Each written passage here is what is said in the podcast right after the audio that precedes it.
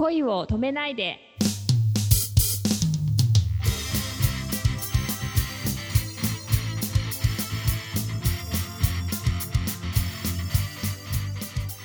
こんばんはレイミーですこんばんは、くままるです。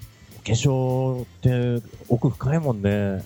深いですねやっぱ女の子化粧でまた変わるしね。ねまあそうまあだから女性ってそういうとこが得だなってすごい思いますねあー、変身しやすいのかな？と思いますよ。化粧がやっぱりあるしね。髪型とかもうん。こういろいろ変化しやすいじゃん。できやすいじゃないですか。なんかあの、街角でレースクイーンみたいな格好してさ、あの、はいはいはいはい。宣伝してる女の子とかいるじゃないですか。はいいますね。ああいうのってやっぱりこのユニフォーム効果で、すごいこう、内気な人でも、ああいうの着るとこう、どんどんチラシを渡したりとかができるようになるという統計があるらしくて。おーでもそういうのはあるかもしれないですねやっぱ。ねうん、変身できた自分っていうのをある程度ね、はいはいはい、はい。感じるんだろうね。うんうんうん僕もバンドやってた時化粧バリバリだったんですけど、へえ 意外に。うんうん。やっぱりあの、気合入りますよね。まあそうですよね。そう、うん、行くぞっていう感じになりますからね。うんお肌荒れて大変でしたけど、ああねえ、うん。なんかそんながっつりやったら。チフレ化粧品が安くてよかったぜ。だそうです。皆さん使ってください。やっぱ化粧ってやっぱやっぱすごい偉大だと思いますよ私も。いろんな表情を化粧で作れると思うんですよ。ええ。そのちょっと悪い子気味とかさ、あそうですね。ええやっぱそこでこう、ある程度キャラができると思うのね、自分で。演出うん、できる。できますね。で、そこでそういう楽しみもあるしさ、今日はちょっと悪い子ぶっちゃえみたいな日もきっとね、デートごとにあったりすると、男も面白いだろうなとも思いますね。うんうんうんいいですそうでね。でもどうなんですか？なんか男性ってよく言うじゃないですか。男性とかが、まあ、いざそういうふうに初めてお女の子の化粧を落とした時にうん。なんか引いたとかよく聞くじゃないですか、まあ、あまりにも別にすぎたとか逆にすっぴんの方がいいとかどうなんだろうな。僕はあんまり、あれだな、まあ僕個人の狭い経験の中では、あの、あんまり化粧濃い方とお付き合いした経験がないので、あまり、その、差を感じたことがないんですよ。あそうなんですね僕疎すぎたのかもしれないですけどね。もう少しあツッコミが欲しかったかもしれないけれど、あー別に今日化粧してないんだ、ふーんぐらいで。えー、いやでも本当に衝撃的に変わる人っていますからねうんあの、そっか、タレントなんかはそういうよね。うん本当に塗り絵をしてるとか。そうそうそうそう。え、誰みたいな感じじゃない。うーん、あの、どうなんだろうな、あんまり、その、うん、例えば付き合う基準もやっぱりね、顔で好き好きな人とかさ、そのね、一緒にいて楽だから付き合うとかさ、う。うんん、そこの基準によっても違うんでしょうしね。ですね。やっぱり、あの、僕もほら、ギャル系とかそういうのなかったと思うんで。ね、ほとんどナチュラルメイクな人が多かったのかもしれないな。今のはね、また本当にその目真っ黒に塗ったりとかさ、うんうん、そういうのが当たり前だから、あれ、うん、かなり印象違うだろうなと思うな。違いますね。で、あと黒コン？あの、黒いコンタクト？え、そんなのしてんの？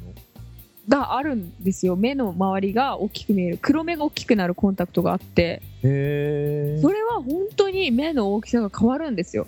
あ、そう、面白い。はいだから私もそれを本当にその購入をすっごい悩んでるんですけど私はまだそれをつけたことがなくてでも私目がちっちゃくてまあなんかまあそうそうだからまあ入れたいんですけどまあなんかすっごい目が痛むらしいんですよなんだろああ、それはやばいな。うそう傷つくらしいんですよそれが怖くてそれ毎日やんなければ大丈夫とか、撮そういざ影の時だいざといけ。う時だけねやるっていうのもまあありなんですけど、まあ、コンコンタクトつけてらっしゃいます？くままるさんいえ、僕は全部裸眼ですね。メガネもしないし。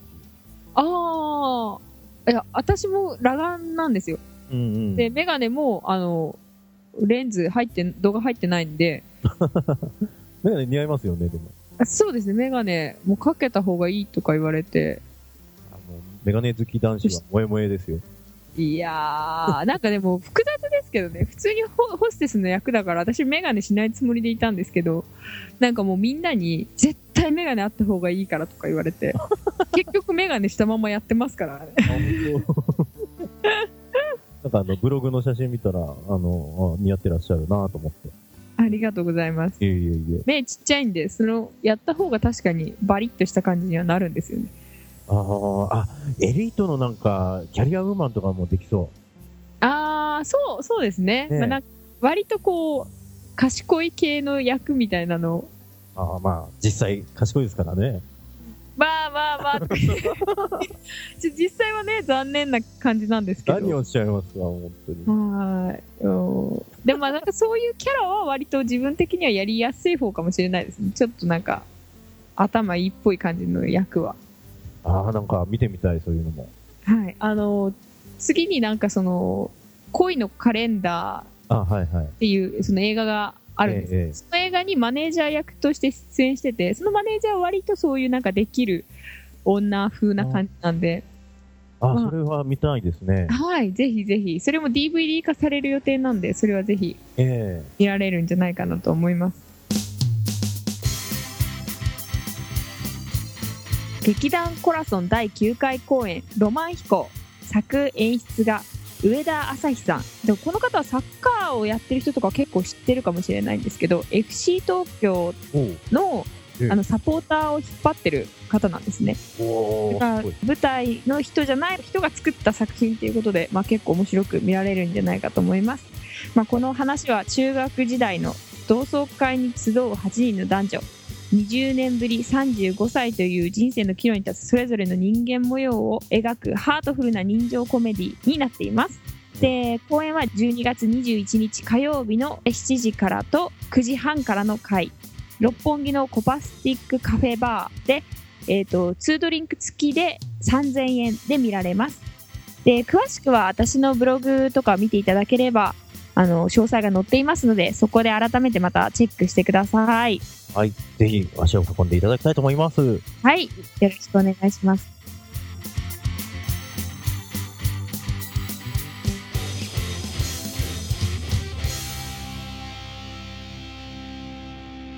今日という日に感謝を。おやすみなさい